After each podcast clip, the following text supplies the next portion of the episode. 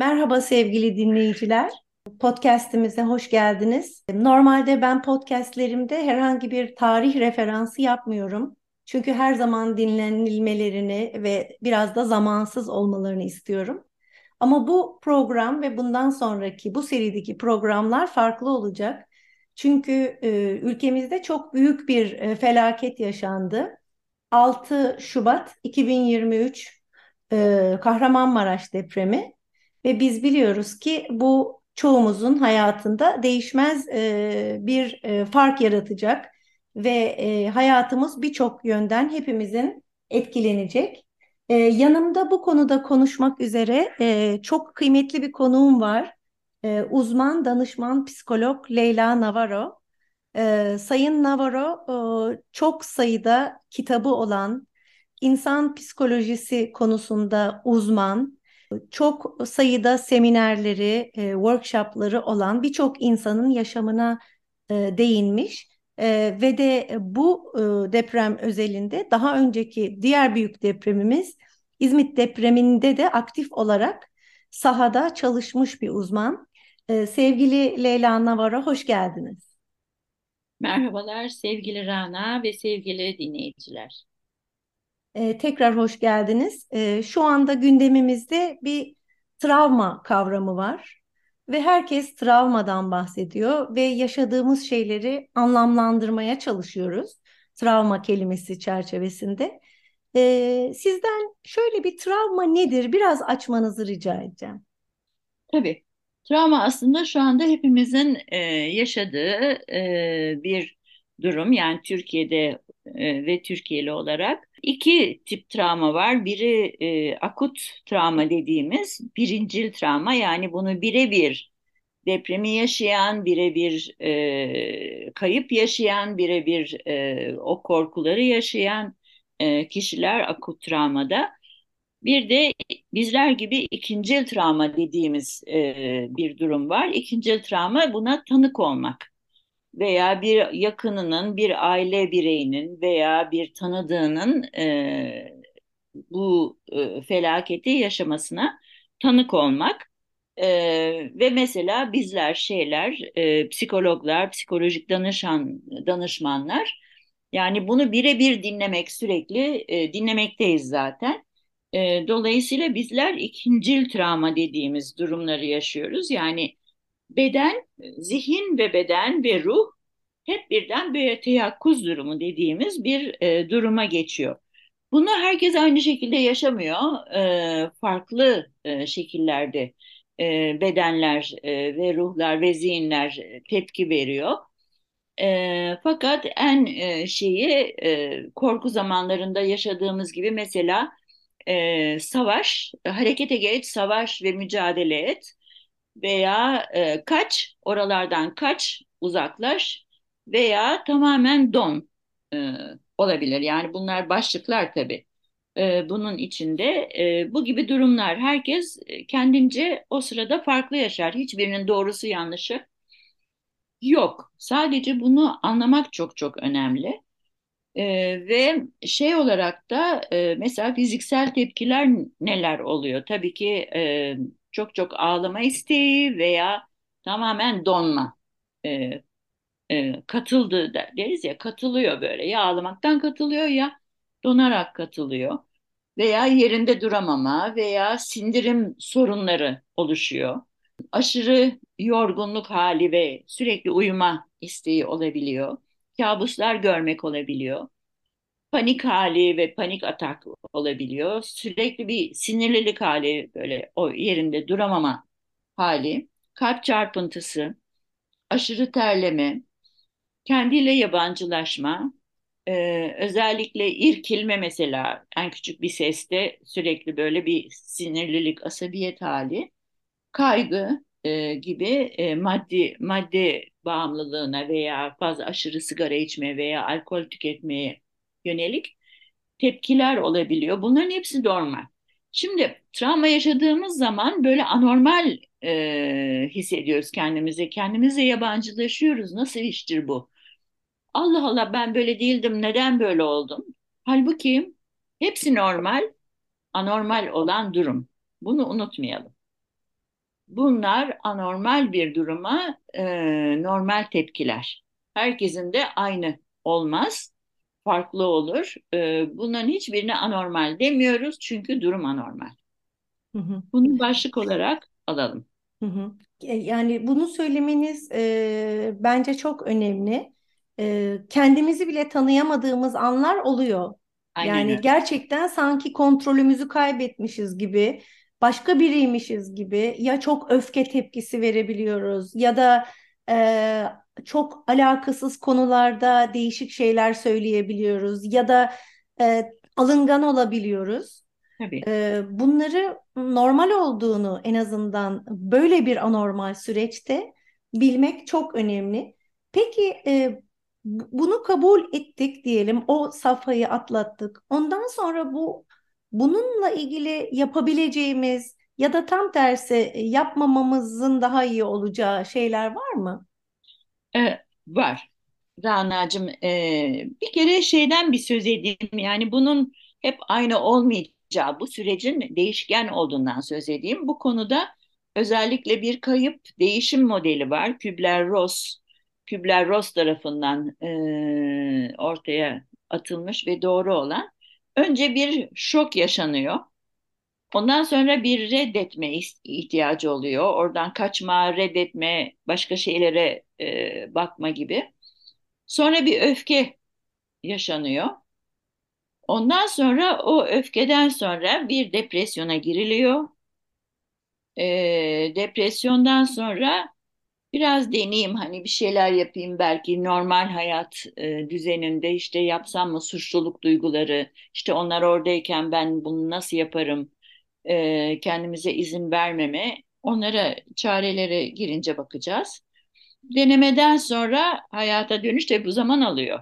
Zaman alıyor yani 2 ay, 3 ay alıyor. Deneme ve sonra karar verip yapmak istediğimiz şeylere dahil olma. Bu kayıp ve değişim modeli oluyor. Şimdi bunlar çok normal, yani bu sürecin hep böyle kalacağını sanmayalım. Çok değişken, herkes içinde farklı değişken, aynı değil. O nedenle ne yapılabilir? Şimdi burada çok önemli bir şey var. Herkesin bu gibi durumlarda güçlü olduğu durumlar var. Buna da şöyle diyoruz. Ya inanca sarılabilir. Din inancı varsa veya farklı bir inançları varsa, doğaya inancı varsa, kendine inancı varsa inanca sarılabilenler var. Veya duygularını dile getirmek, duygularına bakmak, bunları konuşmak, ağlamak, harekete geçmek, duygu hareketleriyle. Bu ikinci oluyor. Diğeri mesela sosyalleşme. Yani birileriyle buluşmak, bunu konuşmak, arkadaşlarını aramak, muhakkak bir gruba dahil olmak, bu sosyalleşme oluyor. Hayal gücü, mesela hayal gücünü kullanarak yaratıcı şeyler yapmak. Mesela bir yerlere gittiğini hayal etmek veya kitap okuyarak o kitabın içinde biraz kaybolmak. Veya zihinsel ve mantık olarak düşünmek, işte deprem şu yüzden oldu, deprem şeyleri okumak, jeologlar ne demiş, şöyle böyle gibi mantığını kullanmak veya fiziksel olarak hareket, mesela işte koşmak, spor yapmak veya yürümek veya mutfağa gidip sürekli bir şeyler pişirmek veya hazırlamak gibi. Herkesin kendini bu gibi durumlarda bir miktar, bir nebze rahatlattığı şeyler var. Alışkanlıklar diyelim veya yatkınlıklar var. Bunların hiçbiri hangisi daha iyi, hangisi daha kötü, şunu yap demiyoruz. Sadece bunun farkındalığı çok önemli. Size bu iyi geliyorsa tamam, onu yapın. Bunlardan bir tanesi, 2 tanesi, 3 tanesi, hangisi iyi geliyorsa onu yapın. Dolayısıyla bu konularda herkesin şeyi değişken. Fakat en önemlisi günlük rutini devam ettirmek. Yani mesela sabah kalktınız, sizin rutininizde Sabah kalktım, kendime bir kahve yaptım. Şimdi işte ben bu kahveyi içerken işte orada insanlar göçük altında, ben bu kahveyi içmeyeyim demeyeceksiniz. Muhakkak o rutini kendiniz için yapacaksınız. Çünkü orası sizin kendinizle buluştuğunuz bir yer. Yani biraz şey gibi düşünelim. Uçaklarda hostesler der ki işte bir şey olursa yukarıdan oksijen maskesi gelecek. Ama oksijen maskesini çocuğunuz varsa önce ona koymayın. Önce kendinize koyun. Ondan sonra çocuğa koyarsınız. Yani siz nefes almazsanız nefeste yardım da edemezsiniz yanınızdakine. O nedenle muhakkak o oksijeni almamız lazım. Oksijen de rutin. O rutini muhakkak o gün yapmak çok önemli. O sizin kendinizle kavuştuğunuz yer. Kendinize birazcık böyle bir öz şefkat verdiğiniz yer. Ondan sonra zaten yapmak istediklerinize yavaş yavaş yönelirsiniz. Kendinizi esirgemeyin. Bu konuda esirgemeyin. Banyo almaksa, duş almak gibi. Yani rutininizi devam ettirmek birinci. İkincisi nefes. Bu çok çok önemli. Nefes almak. Mesela nefes alırken nefesinizi siz kontrol edin. Çünkü nefessiz kalıyoruz ve şişiyoruz, yani tam anlamıyla şişiyoruz.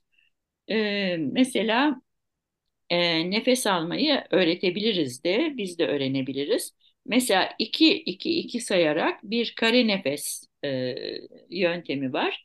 2 kere burundan alıyorsunuz. 1-2 çekiyorsunuz. 2 kere tutuyorsunuz içinizde.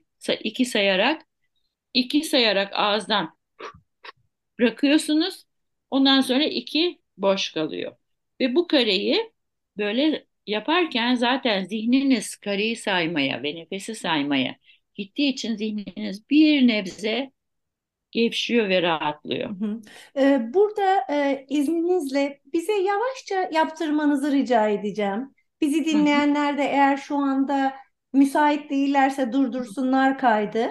Sakin bir yere geçtikleri zaman, mesela araba kullanıyorlarsa falan değil de daha yapabilecekleri bir zamanda bu nefes kaydından devam etsinler. İsterseniz siz bize yönergeleri verin. Biz şu anda onu gerçek zamanlı olarak yapalım hocam. Olur.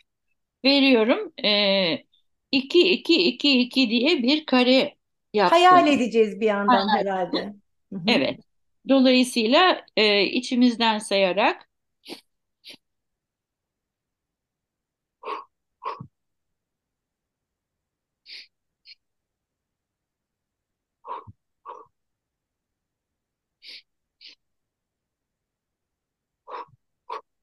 üç kare yaptım. Bunu Rana'cığım panik ataklarda çok yararlı oluyor. Bu kare nefes. Mesela rahat bir yere geçmek şart değil. Mesela benim bir danışanım panik ataklı. Araba kullanırken kırmızı ışıkta panik atak başladı. Ve bunu araba kullanırken yaptı ve gerçekten ama daha evvelden öğrenmişti herhalde değil mi sizden? Bu evet. İlk öğrenme olacağı için ben öyle aynen bir şey yaptım. Öyle. Dolayısıyla bunu zor zamanda kullanabilmek için biraz bunu alıştırma halinde, mesela ben günde bunu reçete gibi veririm. Yani 5 tane kare günde 5 kere değişik zamanlarda. O zaman şeyiniz alışıyor.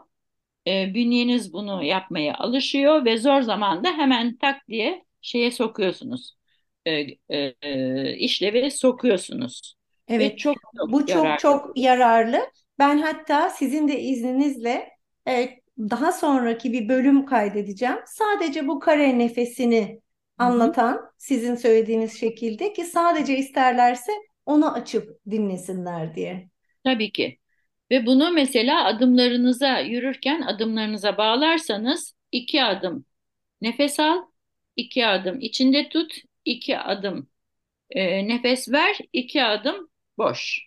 Bu yürürken muazzam yardımcı oluyor. Zamanla da 3'e, mesela ben şu anda 5 yapıyorum. Gerçekten bünyeyi çok rahatlatan, zihni rahatlatan. Çünkü panik atak veya korku veya kaygı durumlarında zihnimiz o kaygıyı yaratan, işte ya deprem olursa, ya şu anda olursa ben nereye kaçacağım gibi düşüneceğine kendini saymaya veriyor. Kare nefese veriyor ve aynı zamanda onu nefesini alırken oksijen girdiği için bünyeye zaten bir şifalanma oluyor. Ve o güvendeyim neden duygusu sanırım, değil mi? O mesaj gidiyor beyne. Nefes alabiliyorum, hayati bir sorun yok. Evet. Ve kontroldeyim. Ben kontrol ediyorum. Nefes, çünkü nefesi tutuluyor ya insanın. Yani nefesimiz tutuluyor. Halbuki nefesi ben kontrol ediyorum duygusu, güven duygusu da verir. Güven duygusu sanırım şu aralar en çok ihtiyacımız olan şey. Evet. Ve bunu hangi şekilde alabiliyorsak, çok güzel söylediniz. Yani bu sosyalleşme olabilir, birisine derdimizi anlatma olabilir. Evet. Başkalarının varlığı çok kıymetli. İnanç olabilir, inanç olabilir. Ya da mesela herkesin kendi inandığı bir şey vardır. İlle de Tanrı olmayabilir, din olmayabilir ama kendi inan, yahut da hayata inanç olabilir, doğaya inanç olabilir. O da olabilir. Hayal gücü olabilir. Şey yapmak çok iyi geliyor. Kil mesela. Kil veya hamur. Hamur işi. Yani kilin özellikle negatif enerji çekme şeyi var. Özelliği var. Toprak. Mesela ayağını toprağa koymak. Topraklanmak diyoruz. Muhakkak ayakların yere bassın. Çünkü yer kımıldıyor. Yer sallanıyor. Ayakların yere bassın, topraklan. Topraktan güç al. O zaman da güven hissi geliyor. O nedenle kil ve toprak, mesela toprakla uğraşmak, çiçekleri sulamak, ağaçlara bakmak, kesmek, budamak. Bunlar mesela çok çok şifalandırıcı şeyler, faaliyetler. Şu anda hepimiz çok zihnimizdeyiz tabii. Bu gördüğümüz haberler, görüntüler, sesler, onlar gerçekten bizi kendimizden alıyor. Ama bu şekilde vücudumuza inmek, toprağa basmak, elimizle bir hamur yoğurmak, belki evde hamur yapmak, börek açmak, yemek pişirmek, yani ellerimiz, vücudumuz, spor yapmak, yani vücudumuza tekrar dönmek bu dengeyi kolaylaştıracak herhalde. Evet. Bir şey daha yardımcı olan, şimdi beden geriliyor ya, tamamen gerginiz.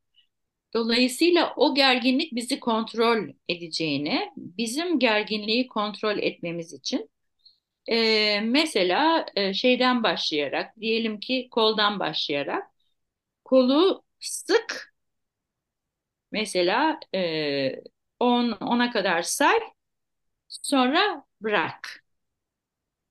Sonra diğer kolunu sık, 10'a kadar say, ondan sonra bırak. O zaman o kasları biz kontrol etmiş oluyoruz. Dolayısıyla kollar, omuzlar, omuzlarını sık, 10'a kadar say, ondan sonra bırak. Sonra boynunu sola çevir, sık, bırak. Sonra sağa çevir, sık, bırak. Bu çok çok önemli. Sonra bacaklara geçiyoruz, sonra sırta geçiyoruz.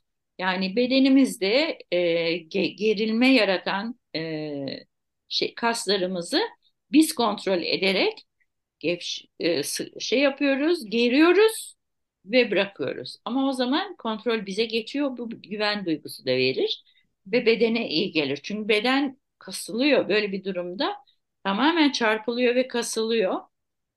Buna yardımcı olmak için bu gibi egzersizleri çok çok şey yapıyorlar. Evet, yani beden çarpılıyor, kasılıyor demeniz çok anlamlı.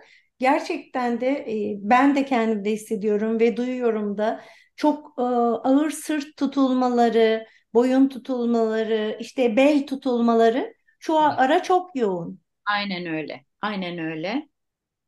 Başka yapılacak olanlar, sinir sistemimizi sağlıklı tutmak zorundayız. Sağlıklı beslenmeye önem vermek. Tütün alkol ve bu gibi maddelere hemen başvurmamak, tersine bunlardan uzak durmaya çalışmak. Hareket çok iyidir çünkü hareketle negatif enerji, yani toplanan bütün negatif enerji boşalma şeyi var. Yani spor yapmak, hareket yapmak, koşmak, yürümek, bahçe çapalamak gibi veya mutfakta çalışmak, yemek yapmak, bunlar çok sağlıklı. D vitamini almak çok önemli, güneşe çıkmak. Dışa vurum için mesela sanatsal faaliyetler, yani kağıt, mesela kolaj yapmak çok iyi geliyor. Kağıtları kesmek, yani bir zarar veriyorsunuz keserek. Ondan sonra onları birleştirerek bir yerlere yapıştırmak. Boya alıp, ya kalem alıp mesela çiziktirmek. Çiziktirmek çok çok iyi gelir. Bir dışa vurumdur böyle. Çiziktir, çiziktir, çiziktir. At veya sakla, nasıl istersen. Bu çok pratik ve herkesin uygulayabileceği bir şey. Fazla malzemeye de, herhangi bir kalemi elimize alıyoruz ve gelişi güzel çiziyor muyuz? Evet, çiziktir. Bunlar mesela çok iyidir. Dışa vurum için çok iyidir. Çocuklara bunları yaptırmak mesela çok çok iyi gelir. Çiziktirsinler, kessinler, kağıt yırtsınlar. Papyemaşe dediğimiz kağıtları yırtıp ondan sonra biraz unlu suyla hamur yapıp ondan bir şeyler yapsınlar. Muhakkak elleriyle çalıştırsınlar. Mesela ben 99 depreminde ilk gün Yalova'ya gittim. Yalova'da hemenden işte sokakta, dışarıda, evinin dışında kalmış çocuklarla bir çadır kurmuştu şeyler. Çağdaş Yaşamı destekleme. Hemen oturduk ve çocuklara kağıt, kalem, boya verdik. Ve çocuklar şey yapmaya başladılar, resim yapmaya başladılar. Sadece hiçbir şey yapmadık. Sadece resim yaptılar. Tabii ne yaptılar? Evler yaptılar. Bazıları kırılmış evler yaptı. Sadece bu nedir diye sorduk. Ama o dışa vurumu sağlamış olduğumuz için bir miktar çocuklara ve ebeveynlerine zaten şey geliyor, rahatlama duygusu geliyor. O nedenle çocuklara zaten, ama büyük olarak da muhakkak böyle bir şeyleri, boya alın mesela, boyayın veya duvarı boyayın isterseniz, veya kağıtlara şey olarak çizebilirsiniz. Bu bir sanat eseri olmayacak, sadece dışa vurma yardım edecek. Bunun gibi faaliyetler çok çok önemli. Yemek yapın, o da çok önemli. Kille çalışmak çok yardımcı. Kille şekil verin. Kile şey yapın, elinizde yoğurun mesela. Yoğurmak çok çok önemli. O kili yoğurun, yere atın, yere yapışsın, tekrar alın, yoğurun, tekrar yere atın. Ondan sonra onunla şey yapın. Mesela bir şekil verebilirsiniz veya öyle bırakabilirsiniz, ama o hareketleri yapmak enerjinin dışa vurumu için çok çok yararlı. Şimdi dinlemek tabii sizin mesleğinizin bir parçası. Bizim profesyonel olarak ben koçum, ben de bazı insanları dinliyorum, ama sizin şu ara dinlediğiniz kişiler bu travmayı birebir yaşamış ya da bir şekilde direkt etkilenmiş olan kişiler. Ama biz biliyoruz ki sade vatandaşların da önümüzdeki günlerde, aylarda ve yıllarda hepimiz depremle karşılaşmış, depremden etkilenmiş kişilerle temas içerisinde olacağız ve burada doğru dinlemeyi yapabilmek bence çok kritik. Yani farkında olmadan karşımızdakini rahatlatmak için içgüdüsel olarak söylediğimiz, yaptığımız şeyler var. Ama belki de yapmamızın daha o insana faydalı olacağı şeyler var. Biraz bunlara değinebilir misiniz? Tabii ki değinebilirim. Bir kere bu dinlemede empati kurarak, yani kendinizi o kişinin yerine koyarmış gibi dinlemek çok önemli. Yargı getirmemek, ama böyle düşünmemelisin işte bak göreceksin gibi çok erken zamanda bir umut yükleyecek sözler söylememek çok önemli.